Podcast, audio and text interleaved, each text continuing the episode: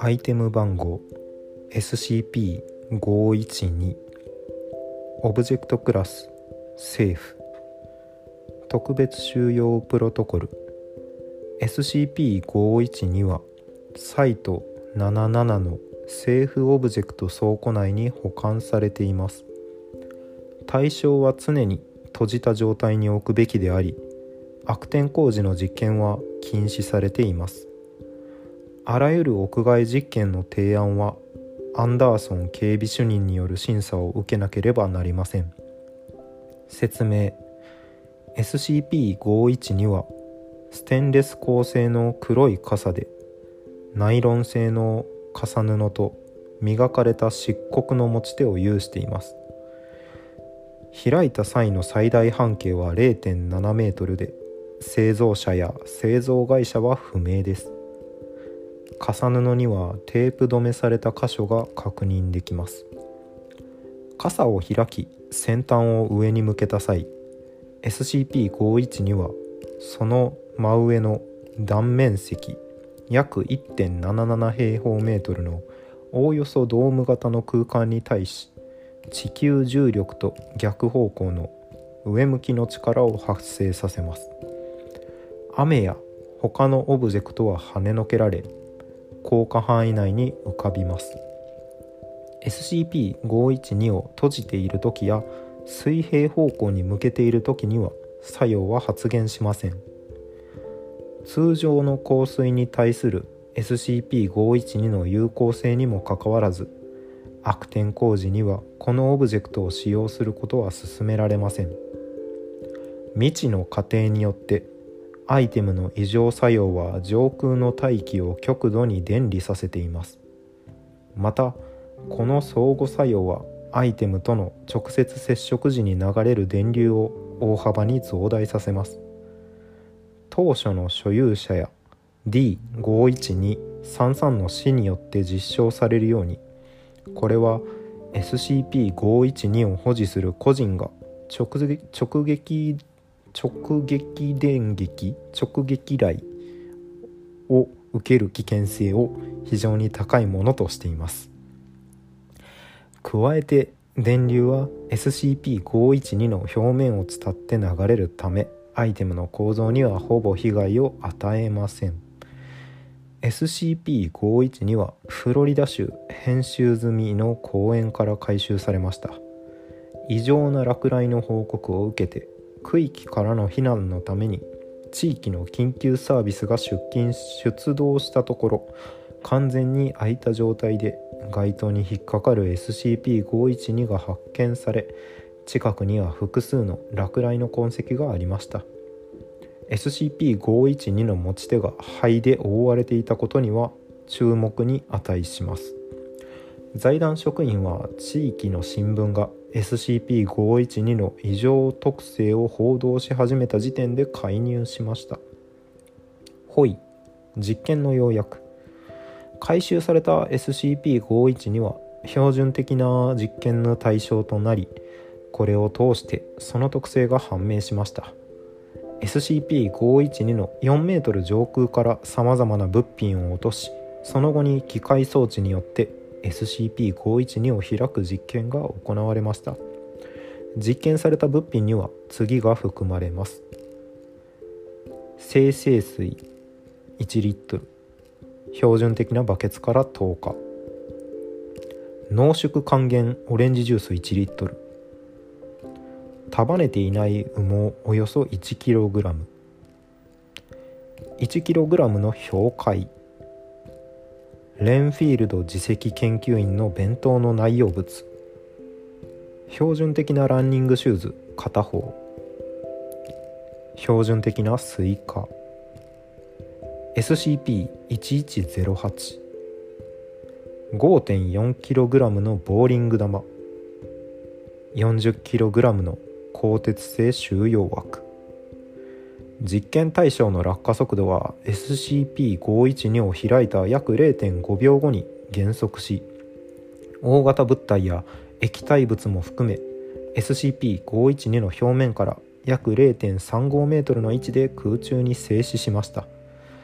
片側に滑り落とさせて自由落下を再開させない限り全ての物体は浮遊したままとなります。固体物は SCP-512 の角度を微調整することで位置を維持することが可能ですが液体や粒子状物質は作用の中心から遠ざかる方向に弱い力を受けます。ホイ実験 D51233 実験アイテム D クラス職員。実験手順。垂直方向の反重力作用に関して実験するためオブジェクトはサイト77の屋外実験フィールドに持ち込まれた。実験中に予期せず激しい嵐が発生し SCP-512 の雨を弾く性質は極度の低気圧と相まってオブジェクト直上の領域に吸引作用を発生させた。SCP-512 はそれをつかむ D クラス D51233 と共に空中に吸い上げられ卓越風に乗って漂い始めた。SCP-512 は急速に高度を上げたが D51233 は捕まり続けることが可能だった。D51233 はサイト17の境界を越え周辺地域に向けて滑空を始めた。D51233 は反重力作用の角度を調整して部分的に制御された飛行を行う能力を急速に身につけたことが観察された。ヘリコプターによりオブジェクトと D51233 の追跡が行われた。オブジェクトは落雷の後に再捕獲されたが D51233 の死体は回収されなかった。という SCP でした。傘のオブジェクトですね。黒い傘で持ち手も黒いと。ナイロン製の布。傘を開き先端を上に向けた際真上の断面積断面積ってなんだろう？1.77平方メートルのおよそドーム型の空間に対し地球重力と逆方向の上向きの力を発生させます。重力に対して反発する。空に浮かぶということかな？雨や他のオブジェクトは跳ねのけられ効果範囲内に浮かびます。閉じている時や真上じゃない水平方向に向けている時にはこの効果は出ませんと。通常の香水に対する有効性にもかかわらず悪天候時にはこのオブジェクトを使用することは勧められません。アイテムの異常作用は上空の大気を極度に電離させています。アイテムとの直接接触時に流れる電力電流を大幅に増大させます。当初の所有者やはいはいはい。保持する個人が直撃雷直接雷を受ける危険性を非常に高いものとしています。加えて電流は SCP-512 の表面を伝って流れるためアイテムの構造にほぼ被害を与えません。雷を呼ぶのか。異常な落雷の報告を受け、うんうん、近くには落雷の痕跡がありました。持ち手が灰で覆われ覆われていたことは注目に値します。誰かが傘を持っていて雷がめちゃくちゃ当たってその持ち手の人は焦げてしまった。焼け焦げて灰になってしまった、えー、いろんなものので実験してますね。1個 SCP-1108 っていうのがいつかやったかな？やってないと思うんだけど。実験対象の落下速度は傘を開いた0.5秒後に減速し表面から約 0.35m の位置で空中に静止しました。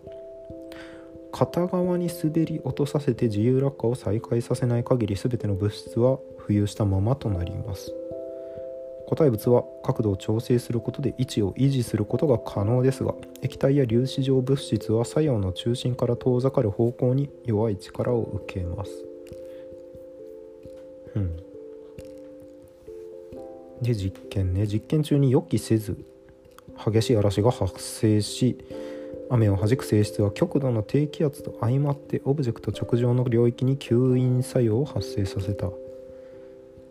それをつかむ D クラス職員と共に空中に吸い上げられ風に乗り漂い始めたメリー・ポピンズみたいですね。急速に高度を上げたが分かる人いるのかな、えー、傘につかまり続けることが D クラス職員は可能でしたと。そのまま飛んでいってサイト17の境界を越え周辺地域に向け滑空を始めた。D クラス職員は反重力作用の角度を調整し部分的に制御された飛行を行う能力を急速に身につけたことが観察された。ヘリコプターによりオブジェクトと D クラス職員の追跡が行われた。オブジェクトは落雷の後に再捕獲されたが D クラス職員の死体は回収されなかった。うん。まあセーフですね。使い方は現状分かっているので上に向けて傘を開かない限りは被害は出ないよと。とりあえずはねというオブジェクトですね。比較的。SCP の中では安全なオブジェクトでございました。今日短めですね。では次は JP の方でお会いしましょう。さようなら。